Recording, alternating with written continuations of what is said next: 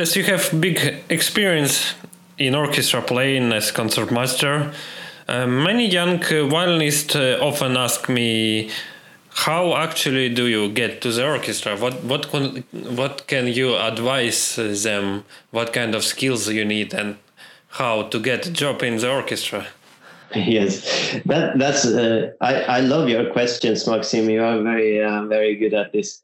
Um, yes, uh, you know, uh, I think there are two. No, I, I I feel I'm generalizing a little bit too much today. I don't mean to do that, but it's always interesting to just look at big big um, uh, the big picture, and I think that sometimes you have the feeling that people sit down in the orchestra because they didn't succeed in becoming a big soloist and then they settle for the second best. Um, sometimes that works absolutely wonderful uh, and they get to be very uh, enthusiastic about the orchestra once they get to try it. But sometimes also uh, you have this feeling that uh, uh, some people sit in an orchestra and they are not quite comfortable because they feel that this is not exactly the place I would love to be. Mm-hmm. Um, and I think other people who are maybe maybe the same level of uh, of uh, instrumentalists, but they they really love playing in the orchestra, so that is actually their top choice.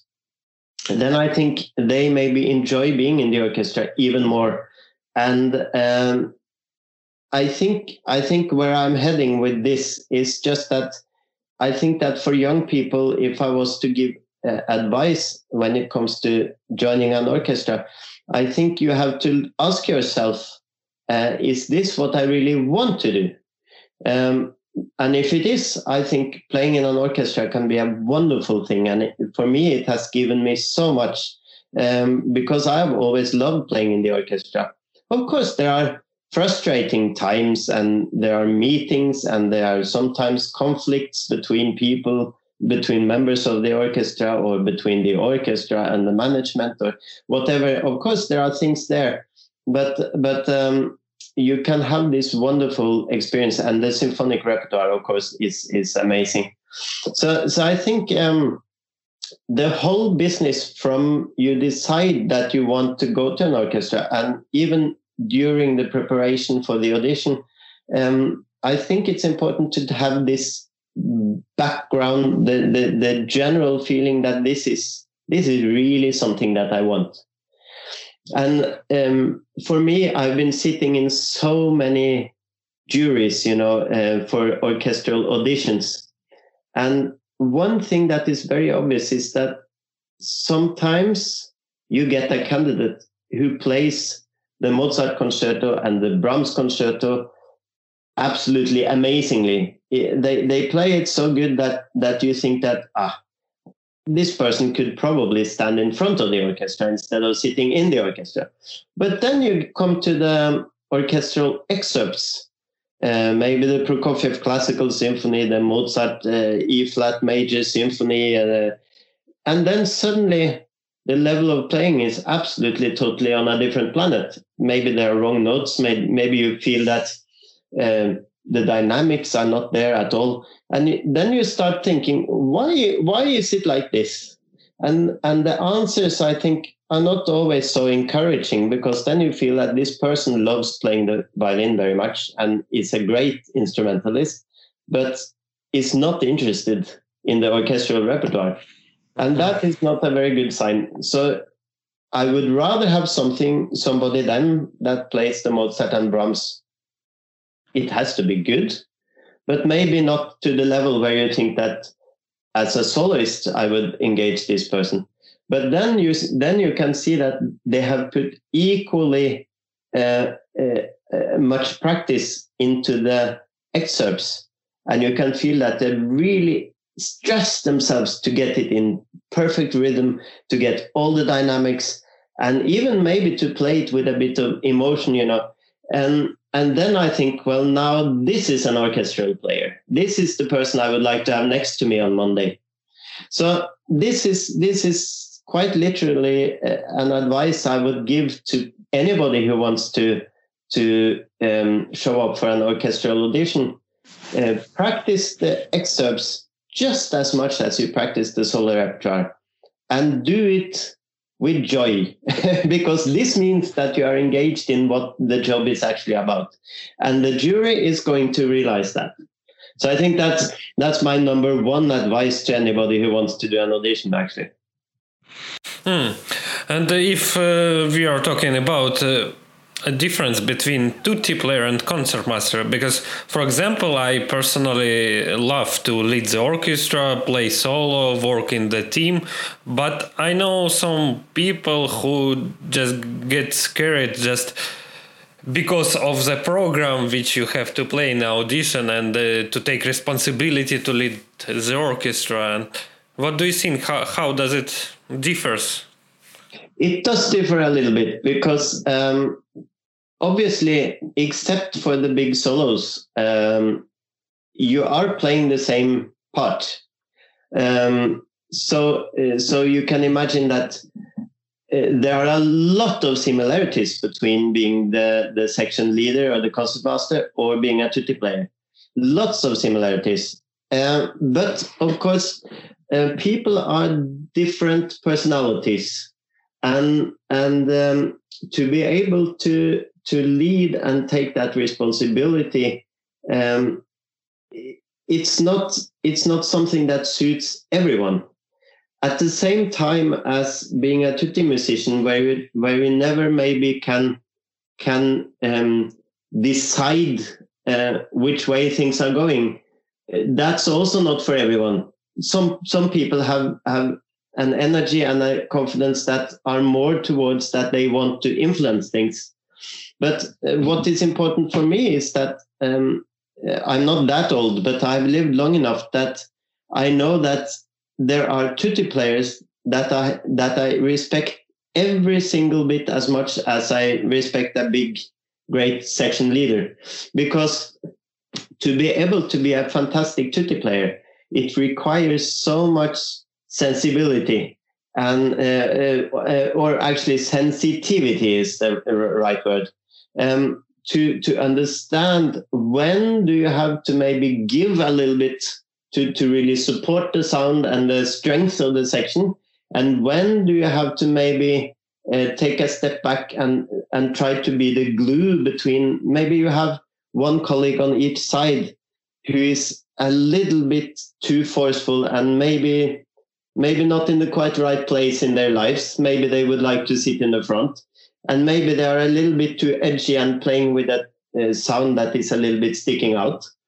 If you are a fantastic section player then then you try somehow to adapt your sound so that you are building a bridge and making it's actually possible for a good section player to soften a colleague that is not so um, sensitive in, in in his or her playing and I've seen some examples uh, of that, and and I, I I absolutely love those musicians. And very often, actually, even though they cannot influence the big decisions that the leaders can do. And they are aware that their uh, their um, job and what they are doing in terms of balancing the section, they realize that that is very important. And sometimes they realize that it actually does influence the result a little bit. So I've met people in that category that uh, are absolutely not bored with their job. Uh, they have maybe been working for 20, 30 years and they are still engaged in the music and they are still keen on playing, even though they are never in the front and, and being, uh, you know, the big applaud and, and uh, the big respect from the conductor and things. So, so I think it comes down a little bit to what, what your personality is like and, and what your abilities where where do you get the best use of what you can do and uh, and uh, i have sometimes enjoyed a lot being in the section uh, but i also obviously i enjoy being a concertmaster because i've been doing it so much mm-hmm. um, so so i think there is no uh, um, i think it's very linked to the personality actually more than the more the personality than the level Mm. All right. Mm. And about teaching, what qualities you need to teach a student? yeah, well, that's also that's also a very big question because I think um, uh, with that as well as other other things in life and music and uh, whatever, um, there are so many ways of doing it. Uh, I mean, I've seen uh, teachers with great authority who just say, do that and do that and do that. And it can work fantastically. And I've seen other teachers who are much more sort of trying to search out the best in the students and, and being taking a step back and not influencing too much directly. And it can also be wonderful. So I think that um, uh, uh the symbiosis, of course, the teacher has to, first of all, has to know what he or she is talking about. I, I mean, one has to have some uh, quality and some idea about how things can be done. Other than uh, if, if you don't have that, of course, it's pointless. But after that, I think the symbiosis between the student and the teacher uh, is is absolutely crucial because some students they need one style of teaching and other students need a totally different style of teaching and I bet you have also seen this a lot of times yeah. that that one student just blossoms with one teacher mm-hmm. and another student with the same teacher turns out to be a nervous breakdown you know? So so so so i uh, i i i wouldn't dare to say any anything specifically about uh, what is a good teacher and what is a bad teacher. I think the good teacher is is the one that uh, manages to to get the best out of a student. And uh, and that th- there are so many ways of doing it. My personal take is um, is um, i'm trying to see each student on a very individual basis. And that means uh, of course that some students um, it will work very well with what i have to offer. Other students maybe not so much. Uh, and that that's something one has to find out once one start working. What I've found in my life is that um, they're not necessarily the technically most advanced students. And I, I, I, my experience is not necessarily that those are the ones that I enjoy teaching the most and that I maybe also make the biggest difference for. What I've found is that um, students who want who has this um, have this uh, urge to develop. Maybe they're not so good when they start, uh, but but they they um, they have great interest and they they must be also a bit intelligent. I think to try to um, uh, think how can I how can I develop in my best way. Sometimes I've I've had this feeling that over maybe four years in uh, in school, sometimes they I, I, can see miracles happen happening, you know, from the first to the last year. Uh, and those are not necessarily the ones that were the best students in the first year, but they end up very good. So, uh, and that that is probably my biggest motivation for teaching, also because to to be able to help those kind of people and to see that happening is is always a, a great experience. Mm. Um, yeah. I, I was recently reading in uh, Strad, uh, Boris Kushnir was telling uh, if you have one hour of practicing, how should you practice? And how, in your opinion, should look best practicing, like day of practicing, let's say? Um, I have one one angle of looking at that that is maybe a bit controversial because I've always been told in my life that it's not it's not so much the amount of hours um, in a day, but it's the concentration, the, the, the focused work that is the most important. And um, of course, I don't.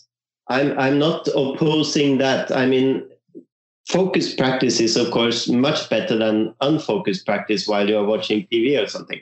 But um, what I found um, um, and as I told you, my personality when I was a student was maybe a little bit, I was a bit too divided. I loved also going out with my friends, having drinking beer and playing billiards. And, and I, I wasn't this kind of nerdy person who was standing in the practice room for seven hours a day.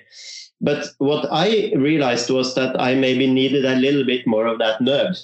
I needed, mm. I needed to uh, fight a bit to be able to, to get proper work done but sometimes I found that it was a bit difficult for me this uh, this matter of concentrated, focused practicing because I found that if I did that for an hour or two, then I was exhausted, and and I realized that an hour or two, no matter how focused it is, it's not enough. You know, when you are trying to build technique and build muscle, muscles, so I was struggling trying to increase uh, the the uh, amount of hours while still filling it with focused work. And that was when uh, my teacher that I mentioned earlier, Camilla Wicks, she came up with an idea that was very contradictory to to every, everything I'd heard before. Because she said, no, start the other way around. Decide on the amount of hours Mm-hmm. and just stand in that goddamn room mm-hmm. and play the violin for those hours. And then, if you do that for a while, then you will develop the ability to fill that with more and more focus. And mm-hmm. for me, that was a very, very new idea. And for me, that worked very well. So I stood there for five hours for a week or two every day. And probably a lot of those hours to begin with were not very focused but then it was almost like training a muscle. Uh, I found that I was able to fill that uh, those hours with more and more sensible work, and then in the end, I was where I wanted to be. And to me, that was the right way of getting there, instead of just trying to expand the quality work because that was very heavy. So hmm. that that's that's a bit of a it's probably she's probably not the only one who has said something like that, but it's the only one I've heard say something like that, and and um, I think it's a good advice actually for some mm. people. And uh, what the best uh, material to warm up? Yes, I've been through different different periods. Um, I once read uh, a, an interview with Henryk Szeryng, and he of course, he was a master of everything with his left hand. His intonation was unbelievable. And he said that the best way of getting in shape quickly for him was uh, the Flesch scale system. Mm. And I was inspired by that, so I started practicing the Flesch scale system. But my problem with that was that I thought it was so incredibly difficult. It was, it was just so to to be able to play through a whole key with every exercise it was so difficult. Um, but again, uh, Camilla Wicks changed a little bit for me um, because I had been doing this the wrong way. I've been starting with a C major, and then I've been trying to practice that over and over again to to sort of try to master it. And then when I thought, oh, this is maybe okay now, then I would move to the A minor. But she said that no, you should do you should change the key every day. You just mm-hmm. do as you do as well as you can. Uh, but you change the key, and then when you have gone in circles a lot of times, then you will start mastering the whole thing. And for me, that also was very true. So for a period, I would do one hour and a half every day with the Flesch scale system, and I thought it was it was really good to build strength Mm. And then I had another period which I also found was very interesting, and that was uh, the Kreutzer etudes. Mm. Um, because uh, they are very good in the way that they are not so difficult to play, mm-hmm. uh, but they are very specific in what you are trying to achieve in, in the sort of uh, in terms of a technical aspect. Um, mm-hmm. And that that I thought was very interesting because some etudes, you know, the most extreme case being the Paganini caprices, they are so difficult to play that I don't know if I don't quite know, at least for somebody with my kind of technique, the relevance for building technique, I don't know if that was really present because because it's just so acrobatic that it's it's hard to just survive it. But the Kreutzer etudes is in the other end of the scale, and they are they are much more um, doable and still very clear. This is for the bow. This is for string crossings. This is for legato. This is for different things. Uh, so what I did with the Kreutzer etudes is that I started with one, one that I thought was one of the more interesting ones. And then I would practice that every day for a week. And by then I would learn it, know it by heart, by memory, and I would probably be able to play it well. The next week, I would play the first one that I did, mm-hmm. but but not more than just playing it through, maybe just fixing a couple of bars and then leave it. Then I would mm-hmm. practice the next one, and then I would use that for a week until I knew that by heart. The third week, I would do the two first and then add. So I would go like that. And in the end, I had sort of half the book because I don't think it's necessary to do absolutely. Some of them are doing exactly the same thing, I think. Mm-hmm. So I, mm-hmm. I, would try to make a selection of about 25 of them or something, which was uh, covering a lot of different techniques. And then mm-hmm. in the end, I could start every day by, by um, 50 minutes playing all these etudes and it mm. was like a, like the pilot's uh, checklist before taking off in a plane because then I knew everything was working. So I've had different periods. Uh, um, uh, of course, when you when you turn professional, and and uh, even like in my case, when you when you have a family and two kids at home, then maybe you don't have the time to practice one and a half hours of Flesch before you start looking at your orchestral parts.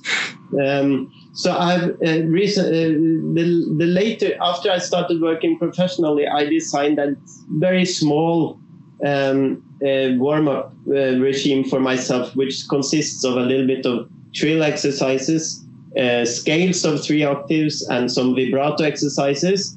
And it takes 25 minutes maybe. And if I have the time, I always start with that. And that's sort of all this Flesch and Kreutzer condensed into very, very, very focused, very narrow, and and it sort of keeps me going. Oh, mm. it's very interesting. Mm. What what you are saying? Hmm, I should try also. And uh, yeah, you know, I'm now reading one book which Henning Kraggerud was advising our podcast. Maybe you can also advise some books. ah, oh, that's interesting. Um, no, actually, I'm not. I, I don't think I'm so. Uh, uh, I, I feel a bit guilty when you ask that because I don't think I've been very good at um, at um, reading books related to my profession so much. Well, but it uh, should not uh, compulsory be, be, related to your profession. Yeah, no, but actually, um, uh, I, yes, but that's that's good. I, I will give one suggestion about a book that is not related to music at all. But first, I want to say there is one book related to music that I think is very interesting, and that's a book written by Niklas Harnoncourt. Mm and it's called in English it's called Baroque music music as speech.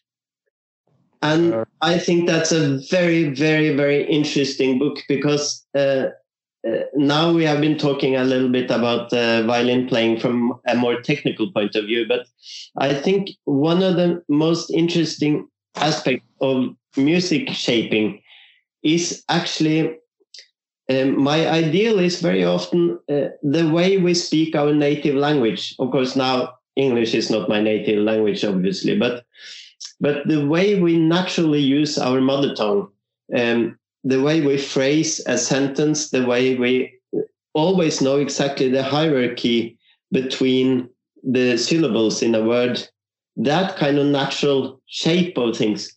I think that very often we we lose that when we see music written on a piece of paper because what we tend to forget very often is that the tools that the I'm I'm now talking more of the sort of old music uh, up to up to the Romantic era, you know, um, uh, era. Um, the tools that the composers such as uh, Mozart and Bach and Beethoven had to uh, write down their music, it it is so primitive. Imagine they, they have the structure of the bars, and the bars are always divided by three or two. Um, and every note value is also divided by three or two. Only later we get maybe a quintuplet. Uh, well, Beethoven used it sometimes, but in general, it's it's it's very very basic mathematically written, and I think that uh, we very often are too concerned about what's written on the paper and trying to do that exactly. But mm-hmm. I think if you tried with note values and dynamic and things, if you tried to write down what you said in a sentence and you you were limited to those kind of measurements, those kind of units that they had for for their composition, it wouldn't it wouldn't uh, make any sense. It would be stiff. Mm, and I think mm. we have to remember that it's the same thing for music that um, the real uh, what what we are trying to um, share with people and and what these composers were trying to write down it's so much bigger and so much more flexible and so much more nuanced than what it's possible to get from a 2-4 uh, bar you know. So i think we just need to remember that that we have to add this this uh, way of communicating it and this way of shaping it and in that respect, I think that um, that the Baroque music, uh, music as speech by Harnoncourt is is very very interesting. Mm. I can recommend that. And it, more on the normal literature, I must say that one of the one of the most uh, amazing books I've ever read was something called Midnight Children by Salman Rushdie. Mm. And I think that's a magic book. I think it's it's uh, it's it, it's just uh, really worthwhile. But um, but um, I I have probably read this tiny little bit of the world's literature. So I, I'm no expert, but I just remember that of all the books I've read, that was that made a huge impression on me. And of course, many of the the big classical Russian uh, works, of course, also and my only regret there is that when I write, when I read Dostoevsky or Tolstoy um, in a Norwegian uh, translation, I just have this feeling that I'm seeing a fantastic color image in black and white. You know, mm. so, so, I wish I could I could uh, read these things in the in the um, original language, but I, I'm not strong enough for that. yeah, it's very very good. Mm yeah, I read it in the original, and it's yeah, very very good one. Yeah. yeah. But uh, yeah, you know, this interview was very much informative, and uh, I I feel that there is information for many years to use. and I I want really to thank you for this great interview. Maybe you have some wish to our audience. Uh, I I I I don't I haven't thought of a particular wish, but I think that um, um, uh, we are in a very very difficult time in the world now with the corona. I personally have been very very lucky because I've been able to maintain much almost everything of my life and my my music making, but I'm very uh, aware of the fact that so many people are struggling so hard. And I think that uh, although it might sound very empty and very uh, childish in a way, I think that uh, the the the power of the music that we love so much, um, maybe it's not enough to to to save us through the whole thing, and maybe it's not. It doesn't pay our bills, of course but I can't say anything that, that other than that it must be the greatest comfort when things are, are difficult to be able to to play and listen to to this great art that we are all part of. So so I hope that even though if times are difficult, uh, that we don't we don't forget uh, this original in, intentional love that we have for for uh, for our profession. So I think maybe that can help a little bit, at least. Oh, thank you, thank you very much, and uh, thank you to our audience for listening. And uh, follow up our channel, and I will try to bring some more interesting interviews. Thank you. Goodbye.